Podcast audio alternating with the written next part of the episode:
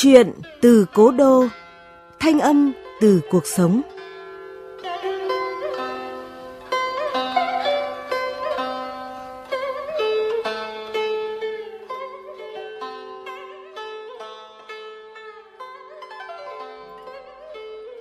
Chào mừng quý vị và các bạn đến với chuyện từ Cố Đô của báo Ninh Bình điện tử, phát đều đặn vào tối 21 giờ thứ bảy hàng tuần tại địa chỉ website báo ninh bình.org.vn, các nền tảng số Spotify, Apple Podcast, Google Podcast. Tôi là Võ Nam, người sẽ đồng hành cùng với quý vị và các bạn trong không gian văn học chuyện từ Cố Đô. Chuyện từ Cố Đô sẽ mang đến những câu chuyện chọn lọc về nhiều nội dung, khía cạnh khác nhau trong cuộc sống như tình yêu, gia đình, xã hội, con người – cùng thông điệp nhân văn về cuộc sống qua giọng đọc ấm áp truyền cảm. Câu chuyện tuần này có nhan đề Che già của nhà văn Cao Sơn qua giọng đọc Hồng Hạnh.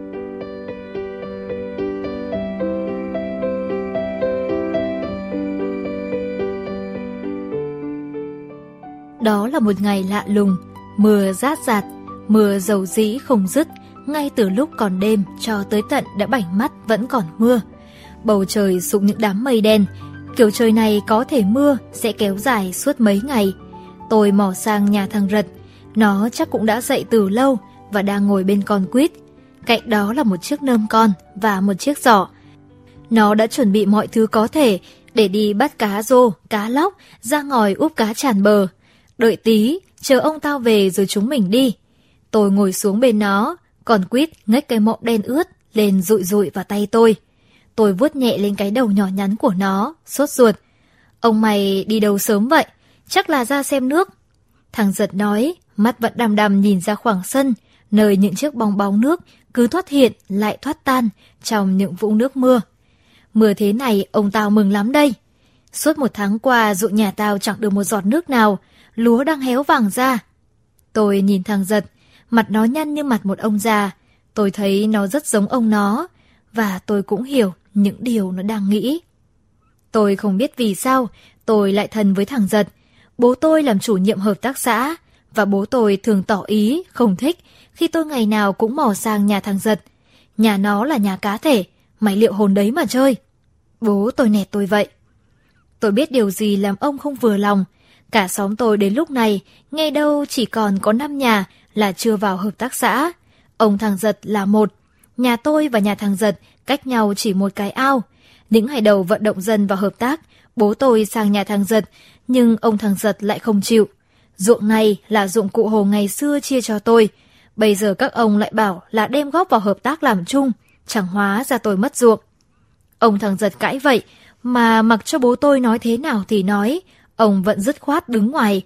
Và vì vậy mà cả xóm trở nên xa lánh ông cháu nó. Mấy năm trước còn đỡ, năm vừa rồi nắng hạn kéo dài, xã làm căng. Người ta ép bằng cách không cho người đến giúp, thậm chí còn không cho ông nó bới rãnh nhờ qua ruộng hợp tác để dẫn nước vào ruộng riêng. Ruộng nhà ông cháu thằng giật nằm lọt thỏm giữa đồng, vây quanh là ruộng hợp tác. Không có đường dẫn nước, ông nó phải gánh nước từ ngòi để tưới nước cho lúa. Nhưng rồi cả đi lên bờ của ruộng hợp tác, cuối cùng người ta cũng định không cho nữa. Đến thế thì chịu. Chờ liền mấy tháng nay trời vẫn không mưa, lúa ở ruộng của ông cháu thằng giật héo vàng cả. Đã có lần tôi nghe mẹ tôi cào nhau với bố tôi, bảo không làm vậy với ông cháu thằng giật được, làm vậy là ác. Nhưng bố tôi chỉ im lặng, cầm bệnh ra, trông rất dữ. May hôm nay mưa to, có lẽ trời đã thương ông cháu thằng giật. Đợi mãi vẫn không thấy ông thằng giật về, trời vẫn mưa rát rạt. Thằng giật có vẻ lo. Nó hết đi vào, đi ra, lại bó gối, ngồi đăm đăm nhìn ra ngõ. Tôi sốt ruột leo lên giường nằm, con quýt cũng nhảy lên nằm cạnh tôi. Một lát, có tiếng cuốc sẻng và ngoài sân. Tôi nhìn ra, thằng dần đứng bật dậy. Ông nó đã về. Ông bước lên hè, lụi cụi không người để chui đầu ra khỏi chiếc áo tơi cũ. Nước có bị tràn bờ không ông? Thằng giật hỏi. Tôi thoáng ghen với nó. Nó có vẻ người lớn, được lo việc của người lớn nhưng ông nó chỉ nhìn nó im lặng. Ông kéo vạt áo nâu lên và lau mặt. Mặt ông đẫm nước và ông cứ lau mãi. Tôi ngạc nhiên khi mấy ông lau mãi mà mặt vẫn chẳng khô. Có lẽ nước mưa đã ngấm vào ông quá nhiều và bây giờ thì nó đang liên tục ứa ra. Thằng giật đăm đăm nhìn ông, vẻ mặt đầy lo lắng. Tôi bỗng cũng thấy lo điệu bộ của ông thằng giật có gì đó hơi khác thường. Vai ông run lên và thỉnh thoảng lại giật cục lên như người nấc, như người đang khóc. Bỗng ông ngồi khuỵu xuống nền và ôm mặt. Đúng là ông đang khóc thật. Chúng tôi cùng chạy bổ tới. Thằng giật túm lấy vai ông, giọng nó lạc đi. Ông ơi, sao thế ông? Lúa chết hết rồi ạ? Ông thằng giật không nói, chỉ khẽ lắc đầu. Ông vẫn gục mặt vào lòng hai bàn tay, và từ đó tiếng khóc của ông bật ra như tiếng rên. Thằng giật nhìn tôi cầu cứu. Mặt nó tái đi đến lạ. Tôi chẳng biết làm gì hơn.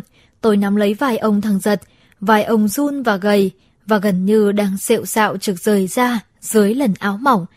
Giá tôi biết được điều gì đã xảy ra với ông. Chúng tôi cứ ngồi như vậy, trong lòng và nỗi hoang mang tột độ. Một lúc sau, ông thằng giật ngừng lên, mặt ông đầy nước, mắt ông đầy nước, và tròm dâu ông, nước cũng làm cho bết lại. Ông giơ tay quệt ngang mặt, mắt nhìn chúng tôi như ngơ ngác. Rồi ông chống tay vào gối, run rẩy đứng dậy. Suýt ông ngã, thằng dân đỡ vội lấy ông. Ông nó gạt nó ra, dừng một tí như để định thần lại, rồi nặng nhọc lần đến bên bàn thờ, rút từ trong ống ra ba nén nhang, run run châm lửa, run run cắm nhang vào bát hương, và cứ thế đứng vái liên tục. Thằng giật cầm tay tôi bóp chặt, chúng tôi nín thở nhìn ông, lòng bỗng dừng thắt lại bởi một nỗi sợ hãi vô hình. Các con, cụ hồ mất rồi. Đang vái, bỗng ông thằng giật quay lại chúng tôi mếu máu. Cả tôi và thằng giật đều đứng sững. Chúng tôi nghe, mà cả hai đều không hiểu điều ông vừa nói. Cụ hồ mất rồi. Ông thằng giật nấc lên và lại quay về phía bát hương, chắp tay run rẩy vái. Thằng giật trợn mắt nhìn tôi hồi lâu, rồi bỗng chẳng nói chẳng rằng, nó nắm chặt tay tôi chạy ảo ra ngoài trời mưa. Hóa ra cả làng chỉ có hai đứa chúng tôi là người cuối cùng biết tin bác Hổ mất.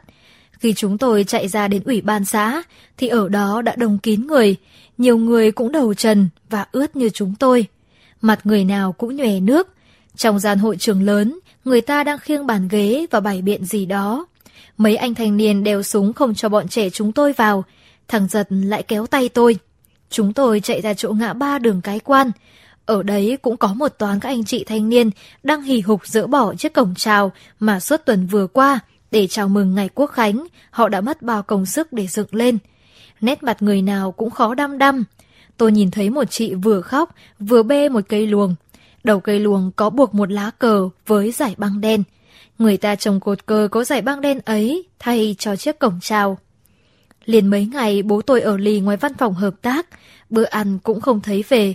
Mẹ tôi lấy một chiếc bát đổ đầy gạo vào để làm bát hương, đốt nhang cắm và cứ đến bữa lại xới một lưng cơm với một quả trứng luộc đem đặt dưới tấm ảnh bác Hồ, treo ở gian giữa nhà. Mắt mẹ tôi đỏ hoe. Nhìn điệu bộ ấy của mẹ tôi, tôi lại nhớ đến ngày ông nội tôi mất. Mẹ cũng làm như vậy. Tôi và thằng Giật đi lang thang suốt, ở đâu cũng thấy mùi nhang trầm, cả làng để tang bác. Trời vẫn mưa không dứt, hết sáng lại qua đêm, mưa như khóc. Cả làng đang vui bỗng trở nên tang tóc. Bác hổ mất, người lớn giấm rúi khóc, nhiều đứa con gái con trai bằng tuổi tôi cũng khóc. Ủy ban xã đông người ra vào, nhưng mặt ai cũng giàu dĩ, ngờ ngác, trẻ con được dặn không nô đùa. Ngoài sân kho hợp tác xã, người ta dựng dạp để chuẩn bị làm lễ truy điệu bác. Hầu như cả làng đã không ai bảo ai, đổ cả ra đấy. Các bà các cô chít khăn tang trắng, đàn ông thì đeo một miếng băng đen nơi ngực. Có người khóc nhiều quá, ngất đi, phải khiêng ra trạm xá cấp cứu. Ông thằng giật cứ khật khừ ra vào. Ông nó không được ra đấy, chỗ ấy chỉ dành cho những người đã là xã viên. Ông nó ngồi bó gối bên một bụi tre già, nhìn và quỳ xuống, và cứ thế bái vọng về phía sân kho, nơi có tiếng loa phóng thanh. Thằng giật cũng không dám ra, nó ngồi bên ông mặt già khọm, môi mím chặt. Sau đấy mấy ngày, ông thằng giật đổ ốm nằm liệt giường, đến gần nửa tháng. Tỉnh dậy, ông nó gọi tôi sang và đọc cho tôi viết hộ lá đơn xin vào hợp tác xã. Tôi cảm thấy mình có lỗi với cụ Hồ, cụ Linh Thiêng xin cụ rộng lòng đại xá. Tôi chả biết viết thế có đúng cách không, nhưng ông bảo cứ viết. Tôi đưa lá đơn xin vào hợp tác xã của ông thằng giật về cho bố. Bố tôi ngạc nhiên nhìn tôi hồi lâu, rồi lặng lẽ đến bên bàn nước, ghé sắt lá đơn và ngọn đèn dầu đặt trên bàn. Ông đọc rất lâu, mẹ tôi cũng đến ngồi bên cạnh. Bố tôi đưa lá đơn cho mẹ tôi, cầm không bệnh ra nữa, nhưng mặt ông đầy nếp nhăn. Mẹ tôi đọc xong cũng ngồi im, mắt đăm đăm nhìn ngọn đèn. Một lát, bố tôi bỗng bảo. Bà đem lá đơn này sang cho ông ấy, bảo ông ấy cứ nghĩ cho kỹ đi đã. Còn cái chuyện ruộng nước thì bảo để ông ấy yên tâm. Từ nay nếu muốn thì cứ đảo rãnh quả ruộng của hợp tác mà tát nước cũng được. Mẹ tôi vẫn ngồi im, mặt bà sầm tối. Một lát sau bỗng tôi thấy mẹ tôi kéo vạt áo lên lau mắt. Bố tôi nặng nề đứng dậy, im lặng bỏ ra ngoài sân. Năm tháng dần qua, cảnh vật và con người cũng nhiều đổi thay. Ông thằng giật từ sau cái đận góp ruộng vào hợp tác chỉ vui lên được mấy tháng, rồi đột ngột mất sau một trận ốm nặng. Tôi vẫn nhớ đám ma của ông được tổ chức ở sân kho hợp tác và có rất đông người đến đưa tiễn. Giật bạn tôi lớn lên, đi bộ đội đánh Mỹ. Sau đó anh bị thương, được phục viên trở về làng và trở thành chủ nhiệm hợp tác xã thay cho bố tôi. Bây giờ làng xóm đã đổi thay hẳn, có nhiều nhà máy bằng, có cả nhà cao 2-3 tầng nữa. Nhưng bụi tre đầu làng, nơi ông thằng giật ngồi, ngày làm lễ truy điệu bác ngày xưa, vẫn còn đó.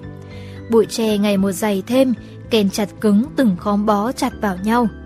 Và đêm đêm, nhất là những đêm mùa hạ, khi có gió nổ nam thổi, nơi bụi tre già ấy vẫn thỉnh thoảng phát ra những tiếng kẽo kẹt, nghe như lời của người già đang nhọc nhằn kể về một thủa xa xưa.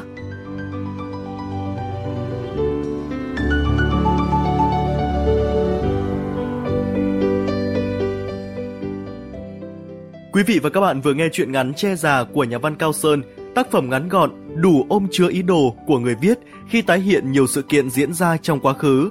Trong đó đáng chú ý hơn cả chính là ngày Bác Hồ kính yêu của chúng ta đi xa mãi mãi. Bác Hồ mất, người lớn giấm rúi khóc, nhiều đứa con gái con trai cũng khóc. Ủy ban xã đông người vào ra, nhưng mặt ai cũng giàu dĩ ngơ ngác. Trẻ con được dặn không nô đùa, ngoài sân kho hợp tác xã, người ta dựng dạp để chuẩn bị làm lễ truy điệu bác. Cả làng không ai bảo ai, đều đổ cả ra đấy. Các bà con cô bác chít khăn tang trắng. Đàn ông thì đeo một miếng băng đen nơi ngực. Có người khóc nhiều quá ngất đi, phải khiêng vào trạm xá cấp cứu. Bên cạnh đó, chuyện ngắn còn dẫn dắt chúng ta trở lại thời kỳ của hợp tác xã, của những xã viên và tinh thần tập thể. Đó là một thời kỳ mà thóc không thiếu một cân, quân không thiếu một người. Người người vào hợp tác xã, nhà nhà vào hợp tác xã. Chính vì thế mà việc ông thằng giật quyết định không tham gia vào tổ chức này đã bị người trong làng kỳ thị. Bởi theo lời giải thích của người ông thì ruộng này là ruộng cụ hồ ngày xưa chia cho tôi. Bây giờ lại bảo đem góp vào hợp tác làm của chung, chẳng hóa ra tôi mất ruộng. Chính vì vậy mà trong nhiều năm trời, công việc đồng áng của hai ông cháu vô cùng vất vả, bởi vì nhiều hộ xã viên đã không đồng ý giúp đỡ khi ông thẳng ruột dẫn nước vào ruộng. Che già được xem là chuyện ngắn mini với những nhân vật đơn tính, chưa tạo được nội dung cao trào. Có lẽ vì điều này mà tác phẩm được người nghe tiếp nhận với một tâm lý thoải mái, nhẹ nhàng về một thời chưa xa.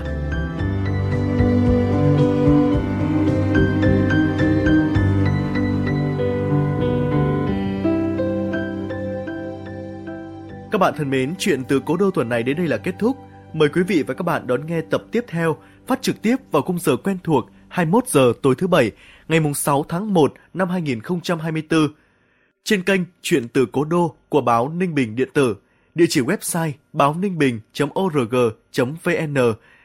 Các bạn cũng đừng quên bấm follow Chuyện từ Cố Đô trên các nền tảng số Spotify, Apple Podcast, Google Podcast và kênh YouTube của trang fanpage Báo Ninh Bình và chia sẻ tới người thân bạn bè cùng nghe. Còn bây giờ, xin kính chào và hẹn gặp lại quý vị và các bạn.